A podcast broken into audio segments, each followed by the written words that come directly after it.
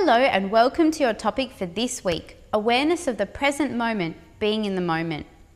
So, have you ever considered how much of your life you are really aware of?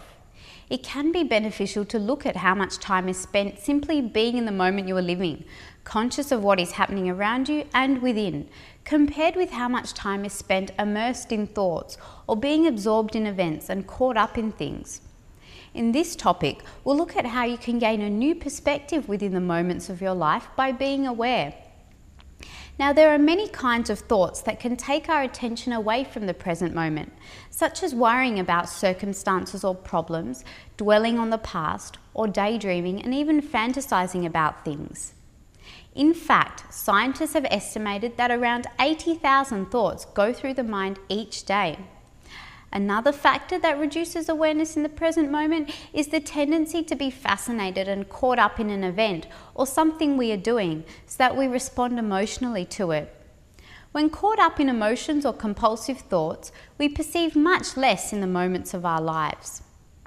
But if people were really aware, they could use their senses fully and live each moment in a different way. This would change the way we experience life and respond to situations. Gnosticism teaches that there is a part within us, our consciousness, which becomes activated when we are in the present moment. This consciousness has the capacity to feel peace, happiness, love, and freedom.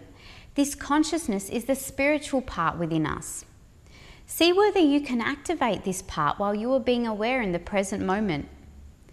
Being aware and in the moment is a simple exercise that can change how you perceive and respond to the situations of life for the better. If you would like to learn more about it, you can look into the recommended readings for this week and study how to practice it and see what you can discover and experience in the present moment. I hope you get a lot out of these readings. See if you can use them as a guide to help you explore awareness this week.